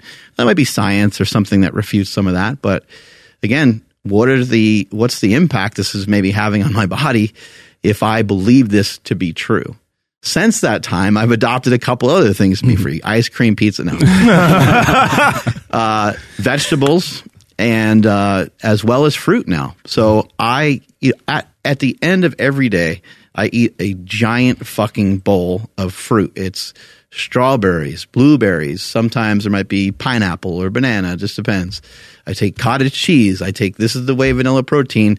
I mix it. I mix that in cottage cheese. I dump some cinnamon in there. I throw the fruit on top of it, and it's fucking amazing. And I sit down. I watch some TV with my wife, and that's the way I end every night after dinner. I just keep getting leaner and leaner. So it's it's helping. It's serving me. It's helpful to me to kind of adopt some of these principles where I believe that the program that I believe in the program that I'm on. I believe in in what it is that I'm doing. you know, and al- along with that, real quick, yeah, you mentioned protein being free, but there's a level of we've had people come onto the podcast like Alan Aragon, who's the guy that wrote Ted Naiman. Ted Naiman, right? And they talk about they, they literally give you information as to why like more protein doesn't act like when you eat excessive amounts of carbohydrates or fat. They give you the It's not a great human energy source. exactly It's not the same as fat and carbohydrates. Exactly. So they give us the information. And I think one big thing to remember here is in the maid study, those maids got information about why what they were doing was good for them. Mm-hmm. Right. So there's a level of belief that you need to have in terms of what you're doing. But then there's a level of bolstering that belief with information. For example, fasting. When I first started it, I wanted to start it because I wanted more mental focus and clarity. And I found information that helped me figure out, oh, this will be good for that. But then I also found information that told me, oh, wow, it's actually going to be good for your appetite and this and this. I found information to bolster my argument this can be kind of warped because on the internet you can find anything to bolster your argument, right? But at the same time, you can also find a bunch of things to refute what you're doing. So we've heard Layne Norton in the past talk negatively about fasting. We've heard different professionals talk negatively about fasting and other things that we may do. And when you input that information of people saying, oh, this is bad for this reason, this reason, this reason, and this reason, if you really respect those individuals and respect their opinions, that will then inform your belief in terms of what you're doing. So you hear someone say, like, actually, Paul Saladino, you hear him mention that vegetables are bad for you and they'll poison you, and he'll talk about all these different things. And now when you go eat a piece of broccoli, you break out in hives because I'm not even playing, I'm not even playing about this because now you believe that this is really bad for you and it's going to hurt you. And then then you eat it and it never used to be bad in the past, but now you have a negative feeling towards vegetables. Mm-hmm. So you really got to be careful about the type of stuff you allow yourself to believe from the individuals that you respect. You got to kind of have a filter. You know, it, it, it's tough because maybe some of the things they're saying is correct, but is it is it serving you or is it well, not? The, yeah, I, have been really high up on like a lot of this uh, belief systems and stuff since we've been talking about it and since I've been learning from you guys. But the way I look at it now is if I research something that is, um, we'll just use the Saladino thing. Mm-hmm. If I go hard in the paint and I research how carnivore is so good for me and vegetables are so bad for me, that's true. That that is now true. Nobody yeah. can refute that. But then if I also go and search uh, insert somebody who eats everything. Um, I, I, can't think of anybody at the second. Me. Okay. and Seema just said, wait, I can have steak, I can have vegetables, and then every once in a while I, I can have some good carbs. I can Damn. eat an apple without getting fat. that is now true. If I go back again and say and see that plants are trying to kill me, I'm going to get sick again. That's now true. so like kind of what I started doing is like like especially with, with um the GOATA coaches that were here, I am just like all in on everything positive GOATA. I could easily go find something negative. Oh, easily. and then now all of a sudden, now my judgment's a little, you know, clouded. I'm, I'm I've done that my whole life and I've mm. gotten nowhere. So I'm going to only focus on the positive stuff, uh, and, and good like outcomes, and and that's now my truth. Yeah, I, I know we kind of joke about it, it's my truth, but it, it is because literally in my world there is nothing different Mm. If I go find it, then it's that is now again that is now true again. And you know it's tough one because this is this is what we just got into right here is a little bit murky because I know that we're seeking truth about all this. Like what's true? but you gotta like because you can find things on both sides you can find people that talk about the benefits of carnivore you can find people that talk about uh, carnivore is going to give you cancer it's the worst thing and both of them are true both there are levels but, right? but that's what i was getting at is like if i believe that later on down the road if i get cancer or something like ah fuck they were all right whatever. If i don't then it's like oh they were also all right. You know what i mean? Like i hope that i'm conveying that message well enough to to just say that like no matter what you invest your time and energy into that is going to be true for you you kind of have to buy in yeah. Like when people yeah. always talk about the buy in, like it doesn't mean that if you believe something, that means that everyone else who doesn't believe what you believe is, is, is shit. But you got to buy into what you're doing. Like we as lifters, we bought into fasting, which most lifters are going to say that's bad for your muscle. It's bad for strength. We bought into it and we gained some massive benefits. And we've bought into a lot of other things that people would think is wild and stupid, but it's brought us massive benefit. So you really got to let yourself be like, I'm going to try this and I'm going to reap some benefits from it. And you don't have to necessarily turn, you don't have to necessarily take every negative and try to spin it into a positive and try mm. to be necessarily super happy or super chipper or pumped up about every single thing. But mm-hmm. I think you just want to do your best to just really not go down that negative path and take on things that you feel are going to be are going to serve you best and and hold on to those things and if you have a certain arm routine that you do and you train your arms every day and you got 19 inch arms, sounds like you found something that's pretty good, you know? Mm-hmm. Um, there's there's probably not a lot of reasons for you to listen to or to take on uh, somebody saying that you're going to have elbow tendonitis the rest of your life, or you're going to have arthritis in your hands because you train your arms too often. You found something that's working well. Uh, we got to trust our gut. We got to trust our, our intuition on some of these things. And when you find something like that, I think that all these things can help you mitigate stress because you found some stuff that can keep you more on the side of happy rather than more on the side of suffering. You know, in Buddhist cultures, they believe that life is half happiness and half suffering. I actually believe that there's a huge part that's missed out missed out on, and I think that people might think this is suffering, but I don't really view it that way. Is just idle time. Like there's mm. just like down. There's stuff that's just like neutral. It's just like meh. You know, there's. But I think that in those times, that's when you need to have a skill set that either keeps you neutral or moves you over towards the happiness side. Mm-hmm. Mm, let me see if I go on a walk, what that will do for me because there's just ain't shit going on right now. I don't have any phone calls to make. I don't have any emails, or I don't feel like uh, lifting. I don't feel like doing A, B, or C. Let me just see how going for a walk is going to do. And then maybe you go for a walk and it starts raining like crazy out. And you're like, shit. maybe that bugs you. Maybe that annoys you. So you go back inside. But then, then what do you do? Well, then maybe you're like, well, I haven't eaten yet today. Might as well change my plans. I was going to fast a little longer stay on the plan. Okay, it's it's not it's not going to uh, help me any further to go off plan. So I'm going to eat steak and eggs. You eat the steak and eggs, and then you look outside and you're like, oh, it stopped raining. All right, mm-hmm. I'm going to go on a walk. You know, or ah, I kind of feel a little bit more energy because I ate. Now I'm going to go to the gym. Now I'm going to go get some training in.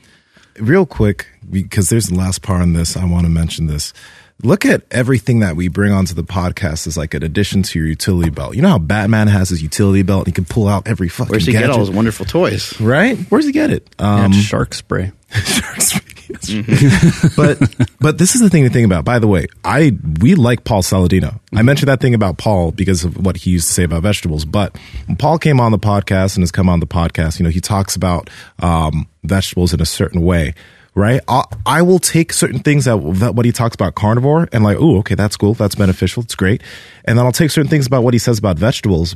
But I know that I don't respond negatively to vegetables, and I've never have. So not, I don't, I don't allow myself to believe that for myself that these vegetables are bad for me.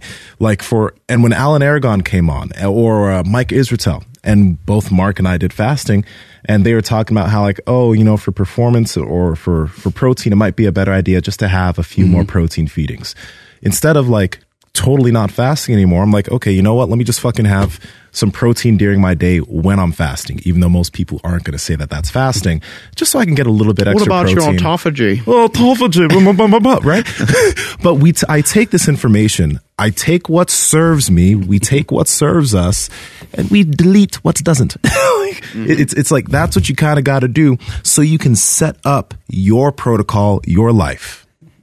What you laughing at, Andrew? Shark spray. I, sent, I, I, sent, yeah, I sent him the clip from Batman of the uh, shark spray, the shark yeah. repellent spray. This is like so ridiculous. It is the dumbest thing oh, ever, and this. I love it. It's oh god, I forgot we had sound. Sorry. Hey now. He dips him down just enough so he can get a shark on his leg. that looks real. Oh my! Said holy sardine. Yeah, he did. Yeah.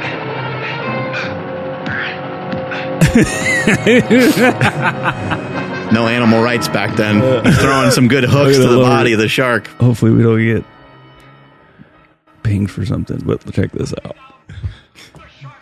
This is so good the way that he hands it down too. Look, they have or, a lot of it. Organic. Oceanic. Oceanic. So I said organic. I can't see. Still beating the fuck. I didn't know he was like in this compromised position for so long. Mm-hmm. That's legit, though. Everybody needs this in their skill set, mm-hmm. in their mm-hmm. utility belt. Why is it taking so long? Goodness. Wait, not playbacks. Oh, that's okay. It's suspenseful. Oh, you sped it up a little bit. A little bit, yeah. Watch this move by Robin right here. oh, that hurt. Oh, look the at 50 that. cent. That's knees over toes. Oh, yeah, yeah, 50 cent upside down. yeah. Why did he have to get on? Oh. and it explodes. hey, before we get to the rest of the clip, y'all, y'all know that Robin came out as bi a few years ago? Yeah, I mean, I heard about that. everyone's coming out as something these days. Oh, Andrew, be careful, No. brother. Be It's careful, brother. because they also made. Oh my! oh, you mean you mean like comic superheroes? Yes. Okay, sorry. that's what. no. yeah, my- you got to clarify that, you brother. Making, no, sorry. I thought we were all on the same page here. No, there was. Um, fuck. Is Mark rubbing off on you? Maybe. Yeah. No, there was a there was another comic book character, and I don't remember who it was, but I'll, it was just. Um, I don't. I mean, I apologize if it's insensitive, but no, like, no, they I didn't just- make another character. But I just feel like yeah. it was like nobody was questioning it, and like I, I don't know, it just was. ah, fuck, this sucks. I can't remember. Yeah, Oh well. yeah. Apologies to anybody if I offended them, but at the same time, it was like, well, no one cares about you know. I don't. I don't. Fuck. Damn it. Oh, it's gonna kill me. Yeah, it was recently, right? Yeah. Ah. anyway, and, um, the one thing I remember about the Lego Batman movie was that they referenced the shark spray, Oh, it's awesome. and then I fell asleep and didn't watch the whole thing. All right, real quick. um, there's a few superheroes. So Robin came out. Uh, something about the Flash. One of his variants did. Batwoman, Green Lantern. There's something they did to him. Anyway, it's just interesting. But uh, yeah, But it, I mean, because like, I, different universes. They have different versions where like Yeah. it might be. but like also like, I don't think like nobody really care. Like, I, I nobody cared like about like their love life. I, I ima- like, you know what I mean? Yeah, you're right. No, no, you're you're right. Like, Like- their love life didn't have anything to do with it. Some of the They're main just- characters, trying like be like the. Flash, always had, in, at least in the TV series, always had the thing for the chick. Yeah. um, it's a really good series, but I don't know. That's where I was just like, man, we don't care. Yeah. Anyway, let's Okay. see the rest of this. real quick. Alrighty. our own lives. What are our mindsets? And how might we begin to shift them, to alter them, to have them be more beneficial? So take, take stress, for example. What's your mindset about stress? If you're like most people, you have the mindset that stress is bad. Bad, bad, bad, bad stress. Now, this is not surprising considering that everywhere we look, there's warnings, labels, yelling at us, reminding us about the negative effects of stress. But the truth of stress is not so clear cut, and in fact, there's a robust and growing body of research showing that stress can have positive effects, enhancing effects on our health, our well being, and our performance. Now, I'm not here to try to persuade you that the effects of stress are enhancing, but rather to point out that the truth of stress is like most things in life, and that is, it's uncertain. And therefore, to raise the question do our mindsets about stress determine our response? So, to test this question, I worked with Shawn Achor and Peter Salovey, and we worked with a group of uh, 300 employees. This was after the 2008 financial collapse. And we decided they, they were stressed. They had just heard that 10% of their workforce was going to be laid off, and they were overworked. So we decided to see if we could change their mindset. And we did so by having them watch simple video clips. So I'm going to show them to you here simultaneously, but half of the participants saw the one on the left, half saw the one on the right. For those who are watching or listening, I'm sorry. You just kind of got to watch us on YouTube for this one.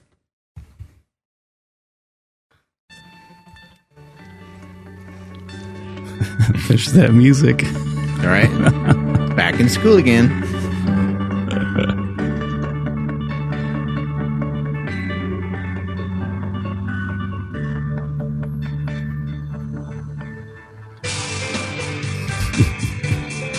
Terrible. I'm just gonna go ahead and mute it because I'm just I was digging no, that. I don't want to get pinged for Yep. Oh, you're right. on YouTube. But all right, we'll also link everything. Yeah. In essence, for the viewers, like there's one video going that's saying that stress is going to crush you. Athletes crumble in critical moments of stress. You know, it can actually give you body aches and all this. And another video showing how stress is going to be great and it gives you adrenaline and it prepares the body for action and a peak performance, right? So those are the two videos that were played. Yeah. Did you want to play any of the rest of it? Yeah, this last part where she So here we are. They're, they're watching facts, research, anecdotes, all true, but oriented towards one view or the other. What we found was interesting. Those who watched these simple three minute video clips before the bell rang, before their job began, over the course of the next few weeks reported fewer negative health symptoms, fewer backaches, less mus- muscle tension, less insomnia. And they also reported uh, a higher level of engagement and performance at work. boom. So at this point, I presented four right. studies. So, a little bit deeper into that too, guys, is that Ali has talked about how in that specific study, there was uh, an ethical thing that they had to do to make sure that the study was going to be ethical, and the the assumptions were that people aren't actually going to feel worse after watching this the video that stress is debilitating because the information that we watch all day long and news etc is already telling you how much stress is going to hurt you. And if anything they were expecting an improvement for the people who saw that stress is impactful and its stress is enhancing. And there was an improvement for the people who got that education showing how stress is enhancing. It changed how they felt about their day to day stress because they're like, I'm stressed, but this is, I can overcome this. This is good for me. This will make me stronger. I think that these things have to become a belief, you know? So you hear people kind of say, fake it till you make it. Well, you might be able to do that in the beginning but over time it's going to have to turn into something a little bit stronger it's going to have to turn into a little bit more of a belief mm-hmm. where you actually do believe the things that you're saying are going to come true you actually do believe uh, that being positive staying positive remaining positive we're trying to be more neutral uh, like the word stress doesn't really necessarily it's not necessarily a negative word sometimes the way people use it they might, it might uh, lean towards negativity because they might mm. say this year has been extremely stressful. The last two years have been extremely stressful. And normally, when people are talking that way, they are normally kind of pointing out that um, they felt the last you know two years was was uh, like it had a negative stress impact on them. Mm. But if we think about any sort of training that you would do, and any sort of learning that you would do, really uh, there's a certain amount of stress that goes along with it. Anyone who's ever been to like a seminar before, um, anyone who's ever took like a crash course on something, uh, you come out of those things and you can barely like see. You're like, fuck, man, like that was that was that was a lot, right? That's mm. and that's not even necessarily uh, physical, but you took in so much information that it kind of uh, affects you physically as well. And then we know like through like running or through lifting or any of the things that we do, uh, you know they can they can be they can be a stressor on the body but over time you know this machine that we walk around in the human body which is the most complex thing ever we'll probably never fully understand what the hell it does or why it's even or why we're even here. Um, it it is highly adaptive to the environment that it's in. So much so that you um, you know where you grow up is the language that you adopt. Yeah who your parents are, how they walk, how they talk, how they move, how they act, how they react. We just copy. We, we copy, copy, copy, we copy everything that we see around us. But what we're telling you here today is you don't always have to take that step into copying the way that everybody always is all the time, especially when it comes to reacting to something. Mm-hmm. Choose something, choose a mode of interpretation that is different than stress. you don't have to you don't have to take on this news as, as it being stressful.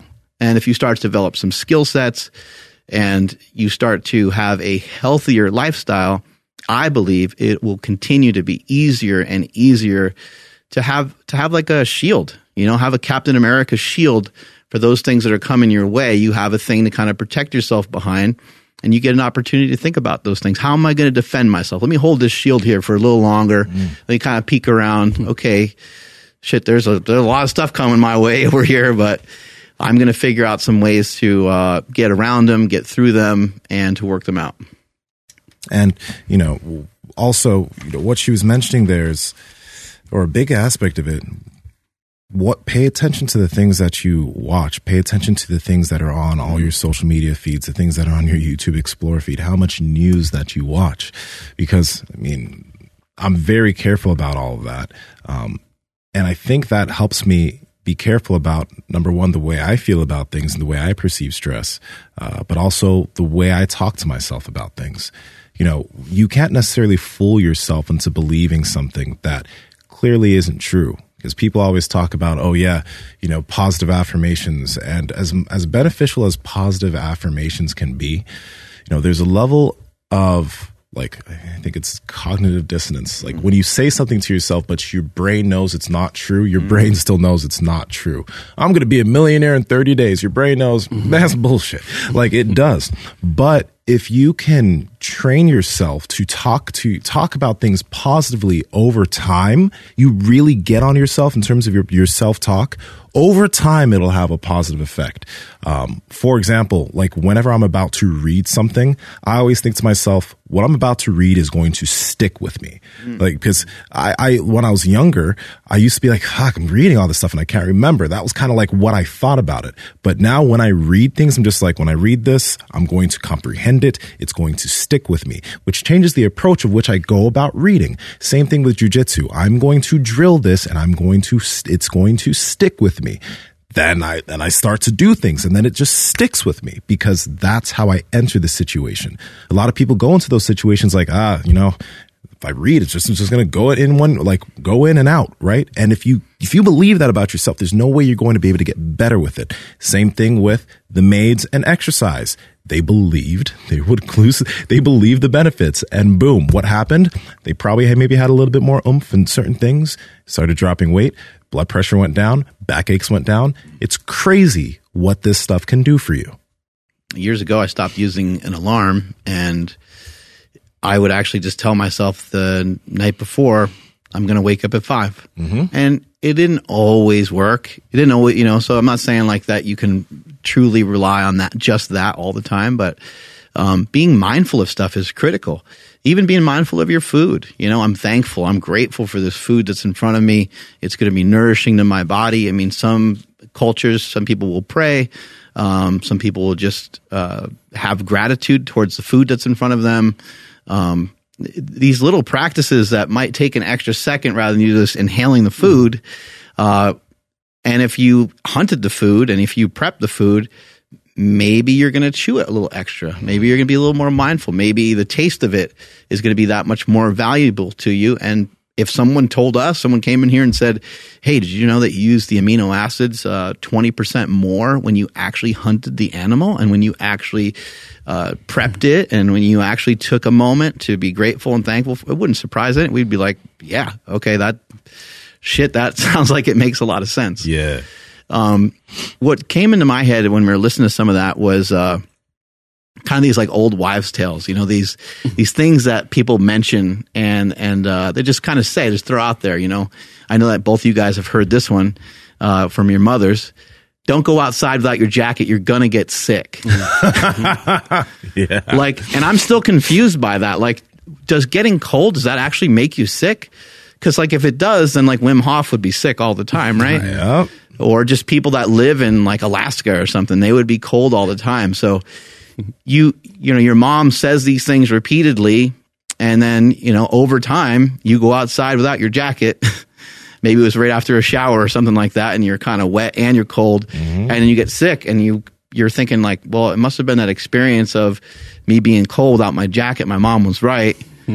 And then you and then what do you do? You relay that message to your own kid. Like I'll, I'll say that to my i don't say you're going to get sick but I find myself repeating the same shit my parents said, and I'm like, I can't even believe I just fucking said that. I didn't even think of it either. I just like blurted out, and I'm like, oh my god, I said the same shit that they said, and that used to always drive me crazy when they would say it to me. Yeah.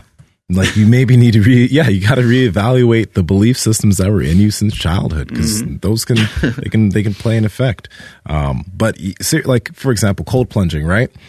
There's uh you know, there's still a level of friction within my mind that that it takes for me to get in the morning and step into it. It hasn't become just a routine. Like let's just dip in. Like I look at it, I go back in the house, and like I come back out, I feel the wind on my nipples, and I'm just like, ooh. And I go back inside the house, and I come out, I put the dogs inside, take off the cold plunge, and I dip my foot in, and I'm just like, go in, right? There's still that friction, but I understand mm. how good cold plunging is for my resilience and my mind and my body. I understand. Eh, but but you know it's just like I have to convince myself right now. But I know that once that becomes automatic, it's going to play so many other benefits for my daily life. And maybe it will because I believe it will. But, you know, there's been a lot of research behind that shit. So, hey, you know what? It's going to make me a beast. Yeah, man, I I'm I'm so happy to hear that you do go back and forth cuz I'm just like fucking Nsima. I'm like, how is he doing all of this? And then just, oh, here's a very uncomfortable situation and boop, pop right in, pop I right hate- out, start my day. I hate getting a loss on stuff like that, man. I hate that. that makes me nuts. I would have been so pissed if I came here without Yeah. plunging. 'cause I was really this morning trying to convince myself. You myself. get that. You get that do tomorrow." L. You're just walking around with that L all day here on your forehead. I had to An see internal L hmm. how, or co- P because I'm a pussy. how cold does it get? 40 degrees. Yeah, bro. It can go down to 36 degrees. If you guys are curious, it's called the cold plunge. I wish you they can would check it do out. some science like where it's not as cold. Yeah. Can it be like, Like, 60? yeah, 60 that's cold? That is cold. That's like running water like on, in Hoover. your house. That's Come on, really Hooverman, fucking get cold. on that shit. Yeah. Yeah, man. That like you know what's crazy too? After you after I come out of the cold plunge, I go and I take a hot shower. I am still cold Oh, when I yeah, get yeah. here. Like my body is still cold when I get here. It takes a while for my body to warm up, even if I'm in a cold, even if I'm in a hot shower for like it- ten minutes. You end up shivering and stuff. Kind yeah, I end up shivering for like a few hours. Yeah. even when I'm here. Like That's initially, in supposed the to be one of the benefits. It's supposed to be yeah. It helps you uh, get rid of brown fat or whatever, but because of the shivering that goes on. So. You got you got a lot more fat to remove. We all we're all Yeah. we all can see that. Yeah. Oh man, Take us on out of here, Andrew. thank you everybody for checking out today's episode. And thank you to bubs naturals for sponsoring today's episode. Uh, bubsnaturals.com promo code power project to save 20% off them. And uh, links to them down in the description as well as the podcast show notes. Uh, please follow the podcast at mark bell's power project on instagram at mb power project on tiktok and twitter. And makes you guys make sure you guys are subscribed uh, right here on YouTube. Uh, ring all the bell notifications, all that good stuff, and comment anything down below. It really helps with uh, that old algorithm. And uh, follow me at I am Andrew Z on Instagram and Twitter. Nsima, where can people find you? and Nsima Inyang on Instagram and YouTube, and Nsima Inyang on TikTok and Twitter. And by the way, guys, for those of you, I- I've seen you guys leaving reviews for us on Apple.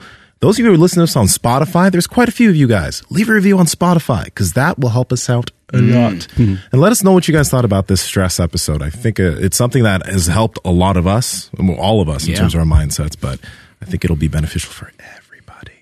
I just want to kind of conclude by saying, you know, there are people that have uh, mental health issues, and so th- there's people that have mental health issues that are undiagnosed. They don't go and they get they don't go and get help. So if you're someone that you feel like you're spinning your wheels, you're constantly having a lot of anxiety, depression, things mm-hmm. like that, like just do your do your best to figure out a way to go get some help. And nowadays you can do stuff like online. You don't even have to it doesn't even have to be as invasive of, as you going and like sitting on the couch kind of that old school mm-hmm. thing where people go in and they see a psychiatrist. I just mentioned that because only healthy people can interpret what we just said as being uh, as as as being able to switch into this mode. Unfortunately, there are people that are kind of stuck, and uh, they might not have access to be able just to flip a switch and to start to rethink and reinterpret the way that they think about things. So, always want to be mindful of that. Strength is never weakness. Weakness is never strength. Catch you guys later.